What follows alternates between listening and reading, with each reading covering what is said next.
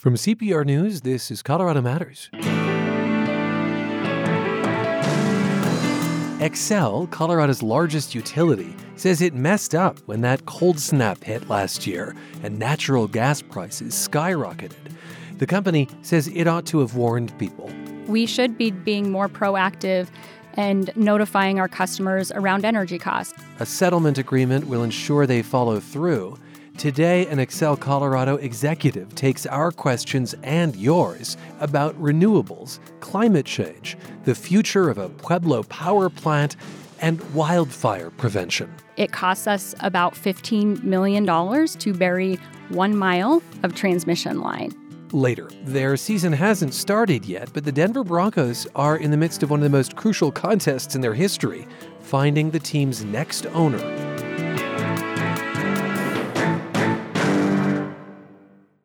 Support for Colorado Public Radio comes in all shapes and sizes. You might give monthly as an Evergreen member or contribute during fund drives. Maybe you donated your car or gave a gift of stock. For all the ways you support CPR, thank you so much. Your generosity is deeply appreciated. Thank you for bringing trustworthy news and timeless music to listeners across Colorado. Explore all the ways to give at CPR.org. Click on Support CPR. This is Colorado Matters from CPR News and KRCC. I'm Ryan Warner. Xcel Energy isn't just the largest power company in Colorado, electricity and gas. It's also at the center of the state's efforts to combat climate change. Xcel's rate hikes, meanwhile, have added to the squeeze families feel across the state. To answer our questions and yours, Holly Velasquez Horvath came to our studio, Regional Vice President for the utility. A note that we recorded the conversation before the spring storm that felled trees over the weekend, knocking out power across Metro Denver. We will talk about burying power lines, though. Holly, thank you for being with us. Absolutely. Thanks for having me. An Xcel spokesperson says customers should expect big rate increases this year about $16 a month for the average household. There are all sorts of reasons this is the case. Let's talk about one of the biggest, which is natural gas. What's going on there? Yes. So we provide natural gas fuel to our customers to use. And we pass it. We buy it from suppliers and we pass that natural gas to our customers directly. We don't make any money on it.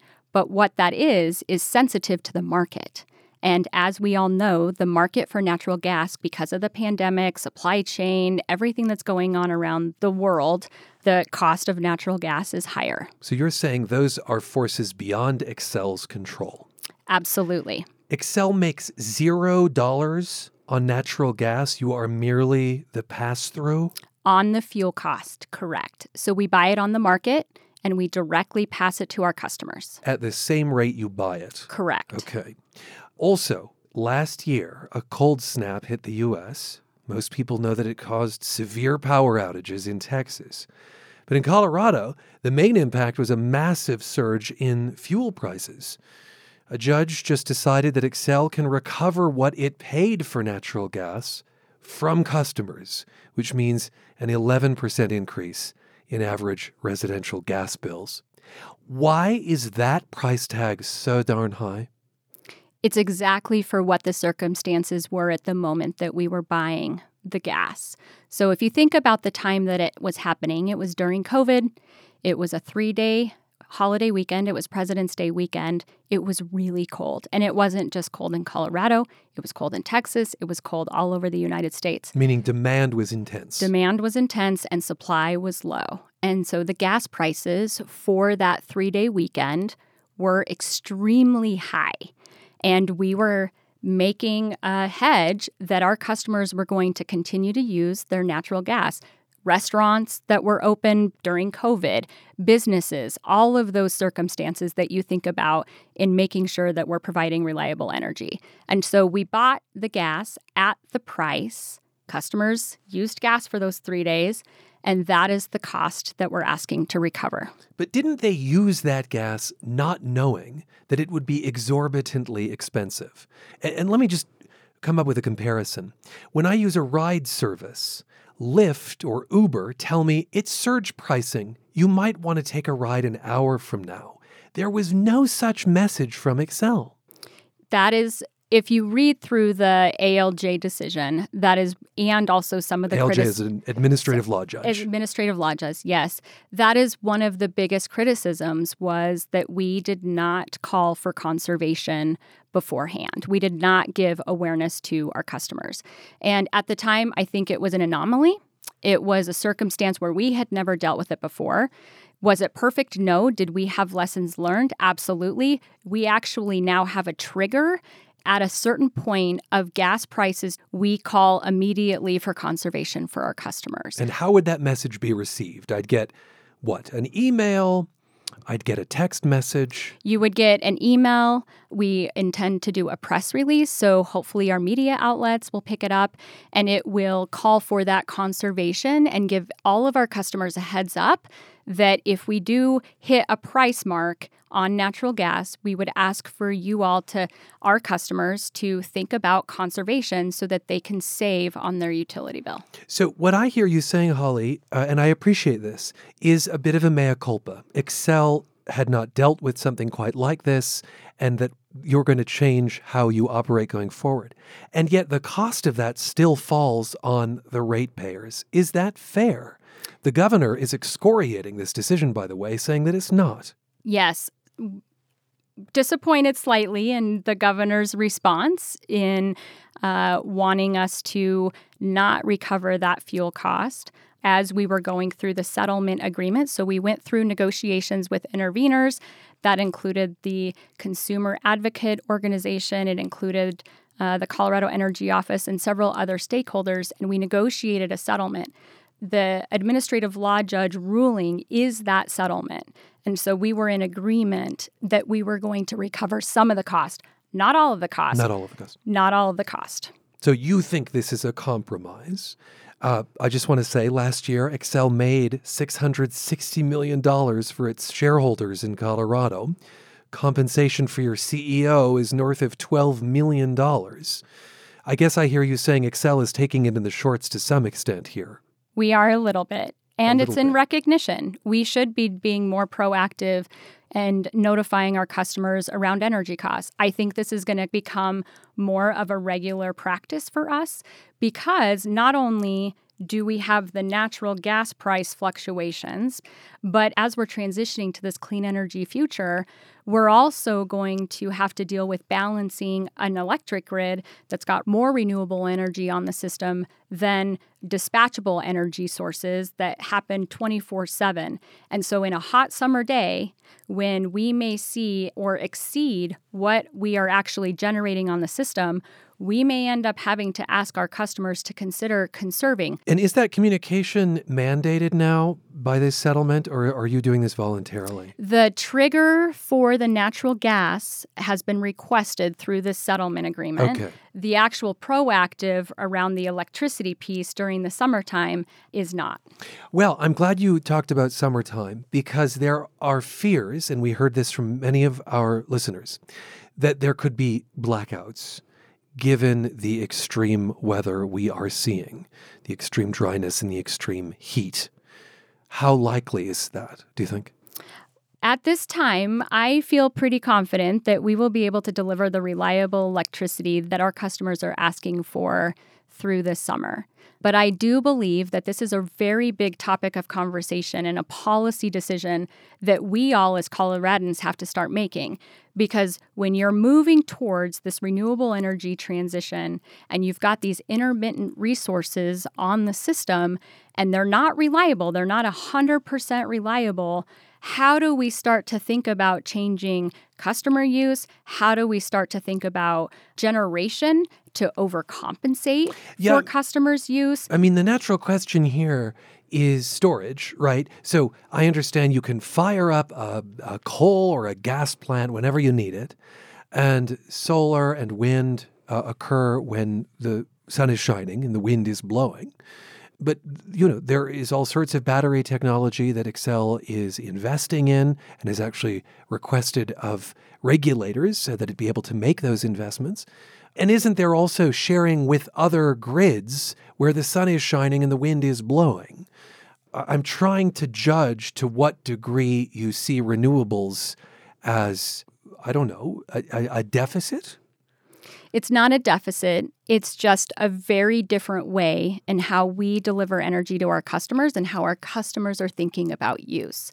So currently, the, a battery, for example, is four hours long. So we have storage capacity for just four hours. Now, four hours is great, but when you're in a storm, or you're in a you know a bomb cyclone for example that happened a few years ago 4 hours is nothing. We have to think about what is 2 days what does 3 days look like? So that's one piece and you mentioned grid sharing, which is something that Colorado currently doesn't have. So we sit current, Oh, is that right? That is correct. We we are on an island and we are not fully connected to the west or the east. And so we are actually looking at what could that look like? What do what transmission do we need to build to start connecting to the west and the east so that we can start sharing our wind and potentially Arizona and California can share their sun. Well, speaking of what the future brings, when it comes to electricity, we often hear that renewables have become cheaper than fossil fuels. And so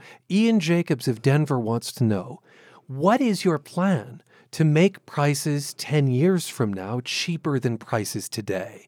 Or should people expect to pay more? That's a loaded question. As we integrate more to renewable energy, we won't be dependent on the price shifting and sensitivities of natural gas. So, is there an opportunity to save on fuel costs for our customers? Absolutely. But in addition to that, we also have a responsibility to deliver and build the transmission and the generation of renewables to meet what our customers and our regulators have asked us to do, which is go to 80% carbon free by 2030. So I hear you saying that there are savings coming because of the nature of the energy, but there may be a counter to that investments in the new infrastructure. Correct. Uh huh. And and so you can't answer about what prices will do in ten years. Is it Xcel's hope that the benefit uh, once investment has been made in renewables pays off for customers? Absolutely. In addition to that, when we start to think about joining an energy market, that also has been proven to uh, save customers money as well. Um, we've also committed through legislation that we worked with the legislature and the governor on that we would not exceed inflation more than 2%. So, as we're building this capital and investing it into the Eastern Plains in Colorado to meet that 80% carbon free target, we have also committed to not exceed by that 2% cost cap. Hmm. Compared to the rest of the country, where, where, by the way, are bills for natural gas and electricity? Xcel Energy is the bills for our customers here in Colorado are 34% below the national average. And we have always been prideful in that.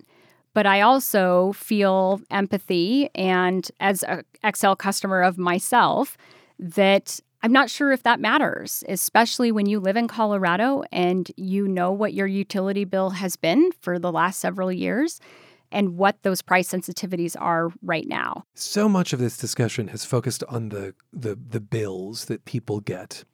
Uh, but I also want to acknowledge in this conversation that there is a tremendous cost as well to climate change and to not making these sorts of investments. Uh, and so we don't ask these questions in a vacuum. Should Xcel be as profitable as it is? I believe that we as a company are delivering on what our customers and our stakeholders are asking us to do, which is lead the clean energy transition, make sure that we're doing everything to empower our customers to have choice, and also think about prudency in how we are charging our customers for that. Uh, let's be clear about um, the concern here. So, Xcel Energy makes money on capital investments, and it has proposed $8 billion in new wind, solar, transmission systems. There are consumer advocates, many of them who worry that Xcel has gold plated these proposals and is building more than is necessary to ensure the biggest possible return for shareholders. Do you think that particular proposal to lock in profits, I suppose, um, leads to higher bills for customers? Is it gold plated? No. Is it what our customers are asking for and what we deliver and what we've committed to? Absolutely. What I hear you saying uh, in several different ways is if you're concerned about the cost of your electricity uh, with Xcel, don't blame Xcel, blame state regulators, and blame yourself as customers for what you're asking for. Not blame, because not only are our regulators, as well as our legislators and our governor, but our communities and our customers have been asking for us to deliver clean energy on our system. And shareholders will profit. Profit on the benefit of in helping us invest into that infrastructure. Yes, again, the value of this in being a leader in transitioning to clean energy, helping our customers solve for climate change, which is a huge concern. There is a value to that. And you and think that there, there should be money as a reward for that? A minimal amount of return. It, you know, right now we are capped at a return on our investment, which is around 9%. We don't receive 9% on our ROE. We actually receive roughly around 8%. The Independence Institute, which is a libertarian advocacy group, is floating a ballot initiative to force your company to return some of its profits to customers. Uh, do you have any words about that measure? I don't think that it is fair and representative to all of the work that we are doing in delivering what our customers are asking in Colorado. It would reduce your profits. It could risk reducing our profits, but in addition to that, it could also implicate us from not being able to get the investments that we need financially to build all of the renewable energy and the transmission to deliver what our customers are asking and meeting those targets, the 80% carbon free target by 2030. Xcel Energy is taking our questions and yours on the show today. The utility has 1.5 million electric customers in Colorado, 1.5 million gas customers as well. Our guest is Regional Vice President Holly Velasquez Horvath. Still to come, was it a mistake to build a coal fired power plant in Pueblo that'll close almost 40 years early? And why not bury power lines to prevent wildfires? And the sorts of things we saw with that spring storm over the weekend. This is Colorado Matters from CPR News.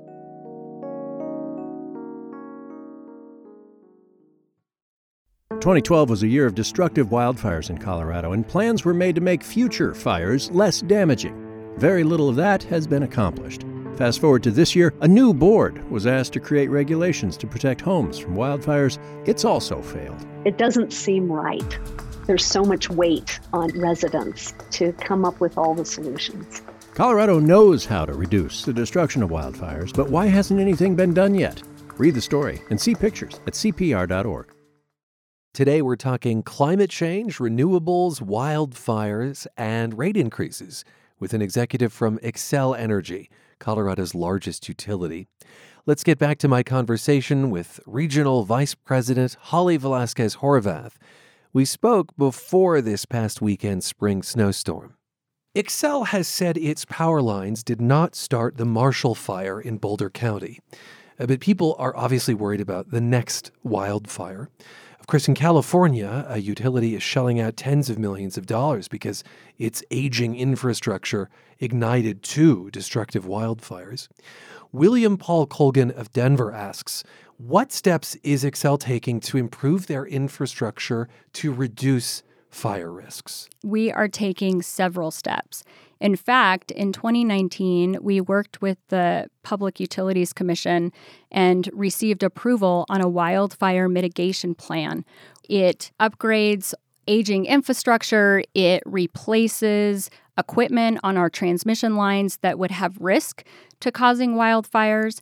It also targets wildfire zones, and we work with communities integrating into their wildfire mitigation plans. What about burying power lines? There are several listeners who've wondered if that's an approach Xcel will take. For transmission lines, currently, right now, it costs us about $15 million to bury one mile of transmission line. So when you consider all the transmission lines all across Colorado, can we do it better? Can we think about wildfire mitigation in a different way that costs less, costs less for our customers?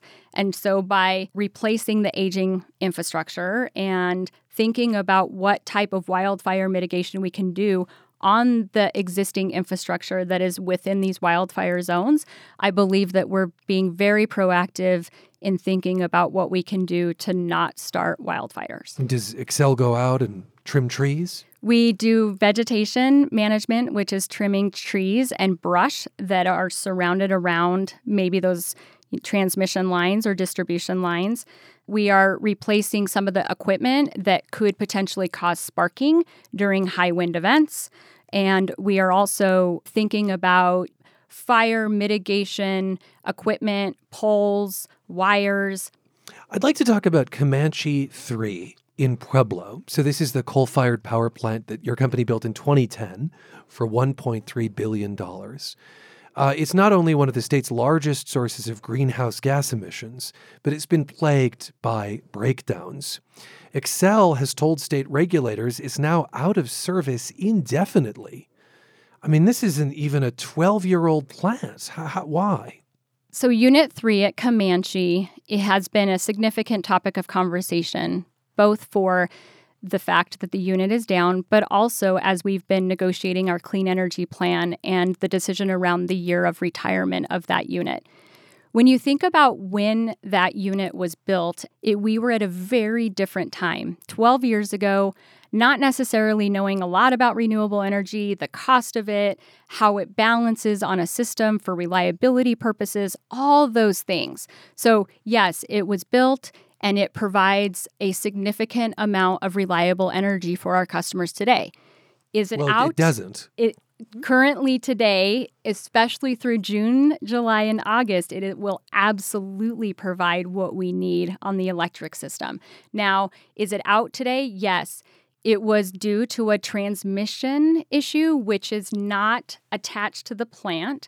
So we had a human error on the transmission side that caused for the unit to go down. Supply chain issues have been a little bit of a concern. We are actually on track to deliver that unit to be back online in the middle of June in anticipation for the hot summer. Okay, you, you, hinted at this. The company has reached a settlement to close the plant by 2031, 39 years earlier than originally planned. Was that plant a mistake?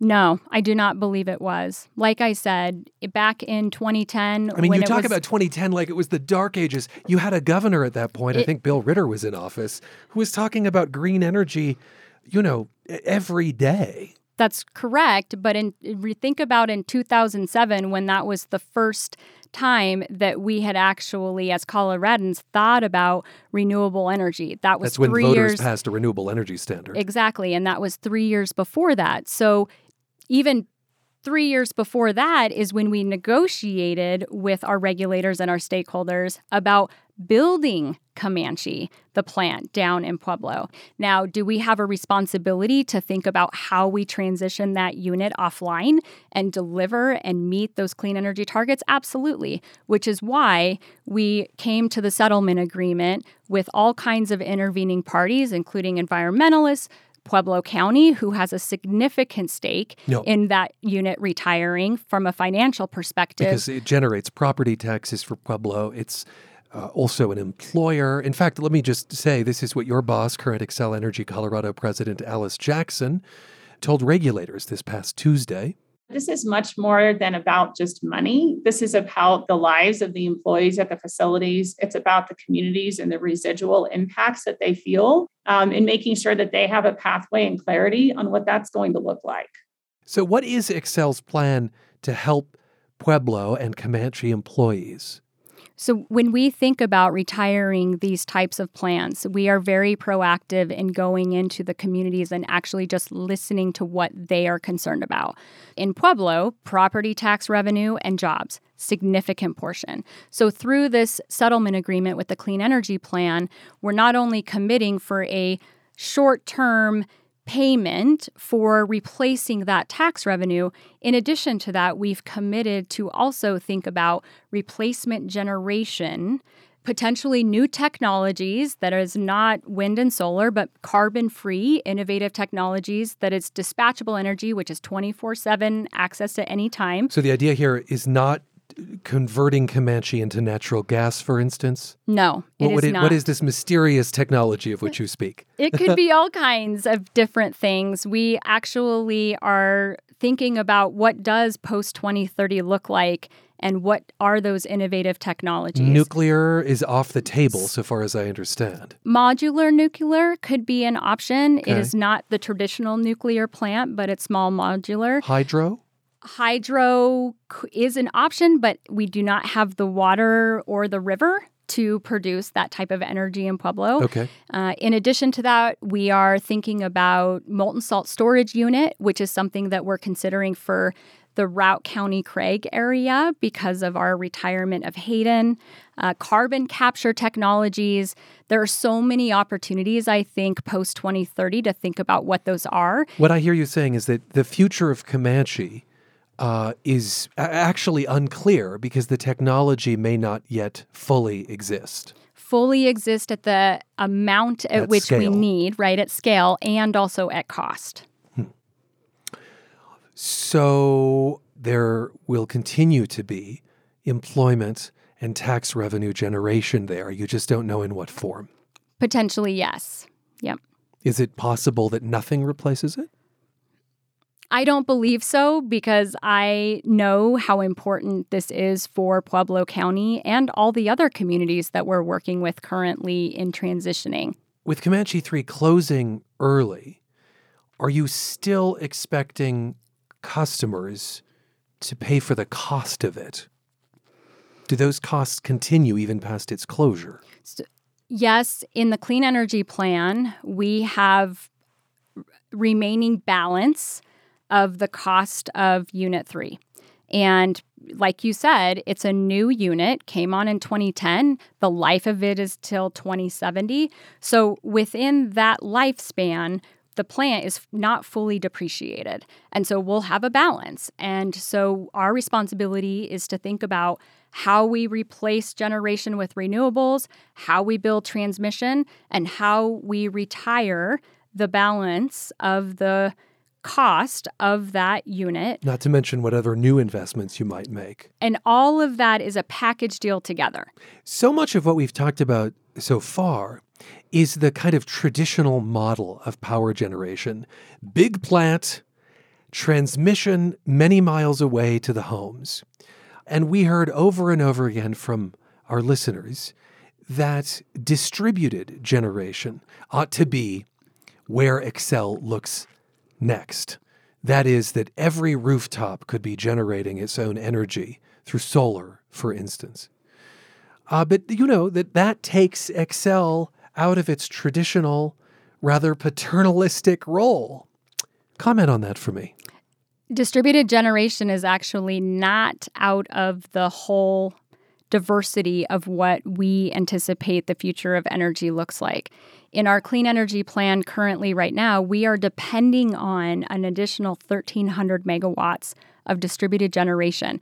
That is 1,300 megawatts out of currently 6,500 at peak hour megawatts so that it integrates onto our grid and helps us with balancing the system. And are you doing that because you have to, because you want to, because that's what customers are asking for? primarily because it's important for our customers to continue to have that choice, and that is important for us. And in addition to that, we believe it's a very holistic part of everything that we have to do in the future around energy. This is a significant piece to that. I've heard over and over again that natural gas is a bridge fuel between coal and renewables. Is that how Xcel sees it? That natural gas is a bridge fuel? And like how long do you think it'll be in the portfolio? It is a Because it still it still contributes to climate change. Absolutely, it does. And we recognize that natural gas on the electric side is a fuel that is 100% reliable. We can turn it on and off just Though like a coal it's the cost of it is not. the cost of it is currently more than Very what volatile. very volatile exactly but it's reliable it's 100% reliable And right now, our system, as we project it for reliability, we can have 80% renewable energy on the system. So, where does that other 20% come from, mm-hmm. right? And that 20% delivers the 99.9% reliability that we have to have. If we only had renewable energy on the system, we are not reliable. We can't deliver 100% of the time the energy that our customers are asking so for. So 10 years of natural gas, 20 years, what are the projections? We in our current clean energy plan, we have asked for transitioning one of our coal plants out in Brush, Colorado from coal to natural gas so that we can continue to deliver that reliable energy over the next 10, 20 years. Okay. It's really all honestly going to be dependent on what those technologies look like in the future and how much do they cost and what is that cost sensitivity so that we can continue to close that 20% and make sure that we're still delivering reliable energy to our customers. Holly, thank you for being with us. Thank you. Holly Velasquez Horvath is a regional vice president at Xcel Energy in charge of state affairs and community relations. She took our questions and yours in an interview recorded late last week. Well, two members of our climate team were listening to that conversation and join us to add a little context. Miguel Otarola and Sam Brasch, welcome to you both. Thanks for having us. Glad to be here. Sam, Holly repeatedly mentioned the Clean Energy Plan. Tell us what that is exactly and how it matters to people's energy bills. Right. So, this is basically a massive blueprint for how Xcel wants to shift to renewable energy or far more renewable energy in Colorado. It's an $8 billion plan to build 6,800 megawatts of new generation. A lot of that is wind, solar, battery, also, as she mentioned, some natural gas. It would double the amount of renewables now on Xcel's system. But it's worth digging in because of what you talked about. Regulated utilities make a profit when they build new capital projects like this. They don't make it on regular maintenance, supplying power to gas and customers. They just recover what they spend doing that. Doesn't that create an incentive to build big projects, you know, sprawling projects, to skimp on maintenance and then send the rest of the money to shareholders? That's definitely the concern here, and we've heard that a lot from consumer advocates, especially. Look, Colorado policymakers are interested in moving to more renewable power, but the state has to be really careful here. If regulators greenlight you know, Cadillac green energy projects, things that are more expensive than necessary, it risks sticking customers with higher bills for decades into the future while ensuring profits for Xcel's shareholders. Let's zoom out for a second. Is this system, this setup, a good way to deliver cleaner energy? I think you got to be uh, fair with the system because it's kind of what we're stuck with. Uh, the one alternative you can think about is, you know, more municipal utilities or even a state-owned utility. But at this point, you know, that's probably too expensive or complicated. I think we saw when Boulder tried to municipalize and kick out Xcel, they ran into all kinds of struggles doing that. You know, partially because the company put up a pretty big fight you know, there are some advantages to investor owned model. It means that the public gets to share the burden of this energy transition with Wall Street banks and other investors. But there is probably also a political risk. If people see their bills going up while Xcel's profits keep going up too, you know, the whole transition could come into question. And given the plummeting price of renewables and the fact that you don't need to buy the fuel, the natural gas, or the coal once you have the infrastructure built, it's worth asking, you know, are those rising bills actually necessary? Mm. Because the fuel might become cheaper. Yeah, yeah, renewables would become cheaper. And then the question is who gets the money? Is it shareholders or customers? Okay, Miguel, your reporting has zeroed in on that Comanche 3 plant in Pueblo. What can you tell us about the current situation there? Well, as you heard Holly say during her interview, um, they hope that the plant can finally come back, this generator, Comanche 3, back in June. Uh, and that's almost about as much as we know. There really hasn't been much like un- um, declassified information about this. A lot of it has stayed very confidential between the PUC and Xcel as they try to figure out what exactly happened. There were a lot of supply chain issues to get these parts for the um, Comanche 3 generator, which had gone offline back in January. So almost half a year of it being offline. And it's gone offline for longer in the past, almost all of 2020. Oh, you say the PUC, the Public Utilities Commission, those are the regulators here. So, uh, indeed, it's very likely that Comanche 3 will go offline uh, in toto by 2031, as we said, 39 years earlier than what the plant was originally built for. Uh, why is that date so important? Well, basically, whenever Comanche 3 closes, that's really going to pretty much mark the end of coal generated power here in Colorado. Um, it is the newest plant. You're right. They said that they were going to have a, a, shelf life for that plant for 2070 and uh, almost 40 years earlier because of all these different negotiations that we've had to try to accelerate um, our transition and Xcel's transition into renewable energy. And so that's been a long process. It's still ongoing. It's likely to be settled this summer uh, as they go into what the future of Xcel's generation is going to look like. Mm-hmm. And a lot of other very important goals are going to kick in when that happens. You know, most importantly, what is our generation going to look like? What's our renewable generation going to look like? What happens to Pueblo? Are they going to have replacement jobs? What's going to replace the property tax revenue? Um, all, I mean, also, of course, what will happen to the emissions uh, from the electricity sector and the utility sector here in Colorado and how that impacts Pueblo as well. So, lots of uh, questions that are going to be answered once we know when Xcel's uh, going to co- uh, close Comanche. Answered and then covered by our climate team. Thanks to both of you for being with us. Appreciate the perspective. Thank you, Ryan. Thank you. Miguel Otarola and Sam Brasch from our climate team, wrapping up this conversation with Xcel Energy, Colorado's largest utility. And Colorado Matters continues in just a bit with some horse trading, specifically Broncos. I'm Ryan Warner, and you're with CPR News and KRCC. Title IX is not just about money and whose shoes are nicer. Erika Krouse is the Colorado PI who helped the nation see Title IX as about much more than sports. And her new memoir, Tell Me Everything, is a riveting look into a landmark sexual assault investigation here in Colorado. It's also our next read for Turn the Page with Colorado Matters. Join the conversation live on stage to kick off Lit Fest in Denver, June 10th. Details and free tickets at cpr.org slash turn the page. Don't let the recent snow fool you. It is not football season. Yet the Denver Broncos are involved in a high stakes contest the sale of the franchise. Reporter Eben Novy Williams is with the sports business site Sportico. Hi, Eben. Hey, how you doing, Ryan? Thanks Do- for having me. Absolutely, doing well. Uh, the Broncos have been on sale officially since February, following years of legal disputes after the death of owner Pat Bowlen in 2019.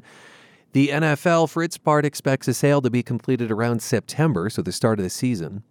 Uh, early speculation floated names like Amazon's Jeff Bezos, and Robert Smith, the Denver based businessman and philanthropist. I guess first off, does it look like things are on schedule? I think things are on schedule for sure. And I think anything, a deal that happens anytime between now and the start of the season is, is, is, normal and on time for the NFL. I would not be shocked if this deal happens well before September. I would not be shocked if this happens in late August. But but from everyone that I've talked to, they expect there to be a new owner of the Denver Broncos in place by the start of next season or the start of this season coming up. Sorry, um, and that's what everybody seems to be moving towards. Okay, I'm curious how strong the correlation is between ownership and winning because I mean, isn't that fundamentally what we're talking about here? Yes, it's a great question. And uh, some owners would tell you it's very strong. Others will tell you it's not that strong. I think it depends on how hands on your ownership group is. If you think about Jerry Jones, for example, in, in, in Dallas, he oversees the most valuable sports franchise in the United States. It's not a team that's been all that successful. He's extremely hands on as an owner, taking a, a, large part and a large role into things like player decisions, like draft pick decisions, etc. Sure. And then you have other owners who really want to be hands off. They, they recognize or think that they maybe don't have the expertise in in, in, in NFL matters and, and understand that, that part of their job is to hire the right people and to empower those people. So it, it very much depends on the owner and also totally depends on the ownership thesis. Gosh. Okay it just makes me sound like we can't say for sure, and uh, we'll we'll know more sure. when there's an owner. In the last dozen years, I think five NFL teams have sold, but you argue that the Bronco, Broncos rather are a different sort of transaction. Why? I, think that's right. If you look at all the other teams that have sold in the past decade, it's the Jaguars, it's the Dolphins, it's the Browns, it's the Bills, the Pan, uh, the the Panthers. They're all really among the the bottom ten franchises in terms of valuation, and, and all of those deals were done in the one billion dollar range, or or as high as two point three billion for the Panthers. The Broncos are a top fifteen NFL team from a valuation standpoint. It is extremely rare for an NFL team to sell. It's one of the reasons why they're extremely valuable. It's just that the opportunities to get into this very expensive club don't come around all that often. And not only is it rare for a team to sell, it is extremely rare for a team of the stature of the Broncos to sell. And by that, I mean one of the more valuable teams in the league. So just a few years ago, the Panthers sold 2.3 billion. It was a record for an NFL team. Uh, I would not be shocked if the Broncos get 4.3 billion. So, so we're looking at maybe almost double the, the, the valuation on the Panthers just a few years ago. So so to me that that's the big difference here is that usually when teams sell they're, they're not particularly valuable uh, relative to the rest of the NFL. Now we're talking about a team that is on the market and is available that is extremely val- valuable relative to the rest of the NFL. Yeah, 4.3 billion.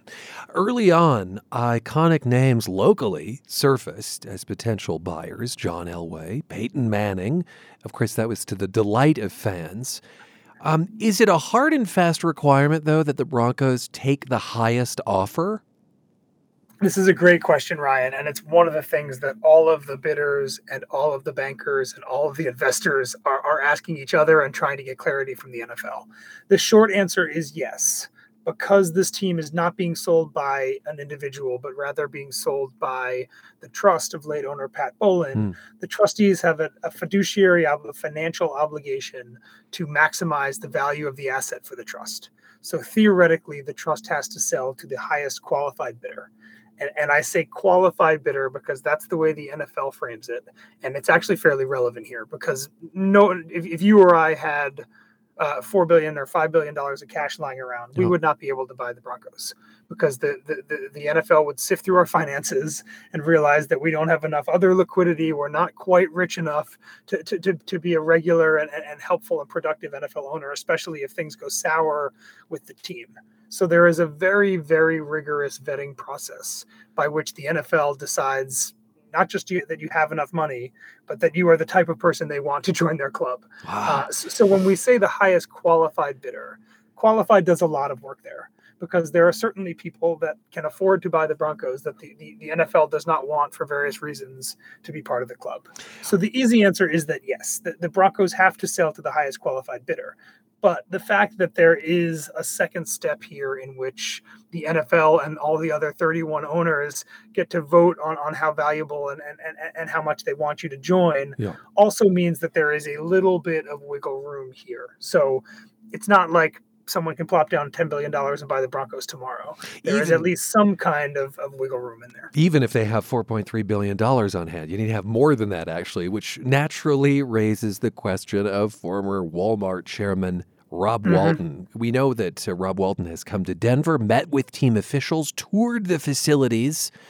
Uh, he's in the financial milieu that you're speaking of here. Is he one of the favorites at this point? I would say that Rob is the absolute favorite here, and and and and unless I think unless he's not serious about buying the team, I, I think it's going to be his. You're right. He is. We're talking already about obviously a very wealthy group of people. Rob is wealthy in a different way than every other NFL owner. He would be the richest NFL owner by, I think, a factor of three or four.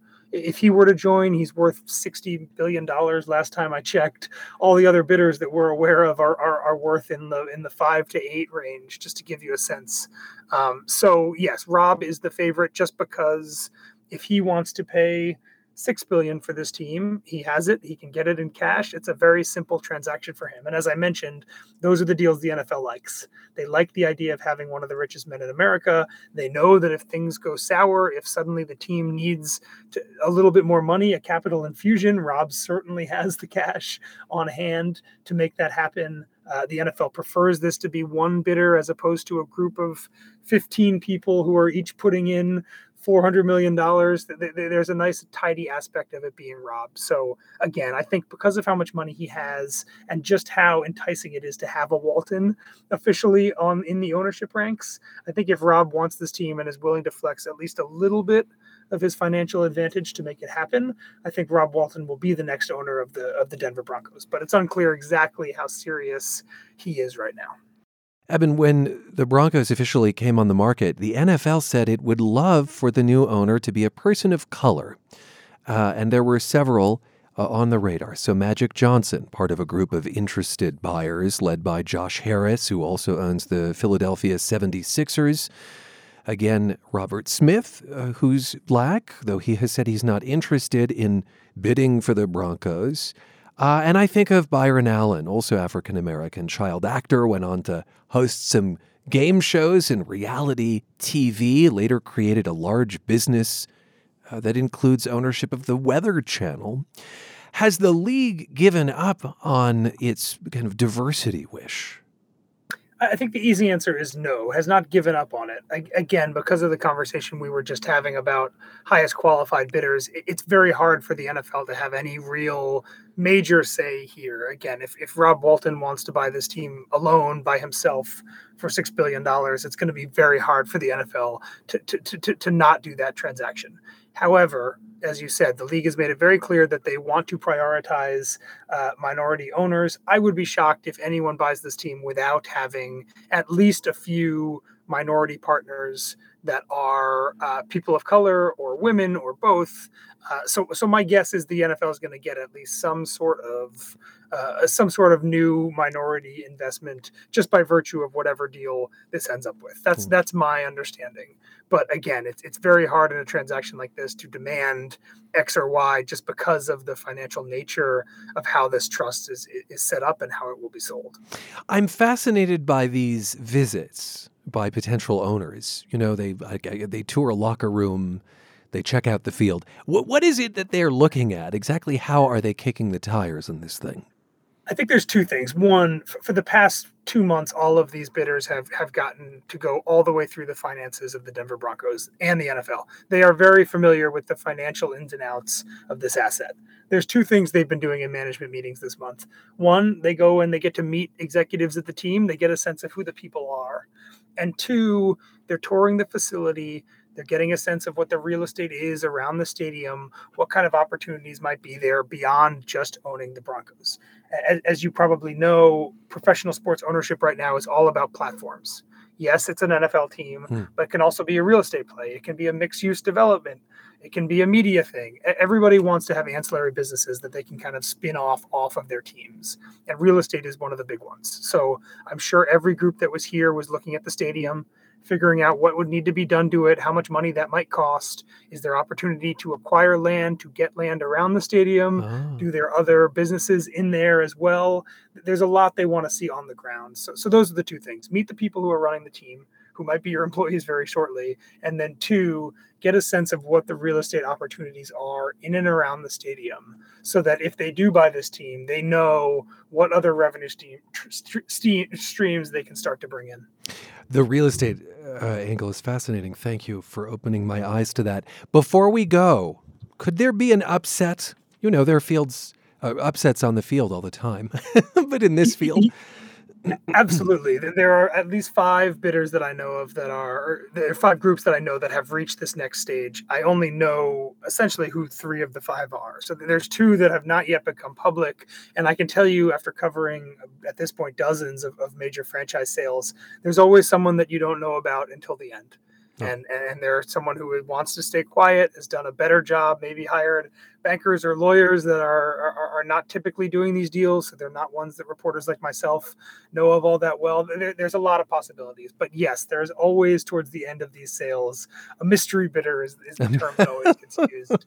But I would not be shocked if again if, if Rob does not want to overpay for this team or isn't all that interested. I would not be shocked at all if the end uh, the person who ends up buying this team is either a name that we have not heard at all or a name of somebody who kind of didn't express a lot of interest, said he or she wasn't that interested in the past, but then maybe came in at the last minute. Oh. There's always a change here. So upsets happen on the field. They definitely happen off the, Off the field, field. in team sales as well. Reporter Eben Novy Williams of the sports business site Sportico. He's covering the sale of the Denver Broncos, which is expected to wrap up before the start of the 2022 NFL season.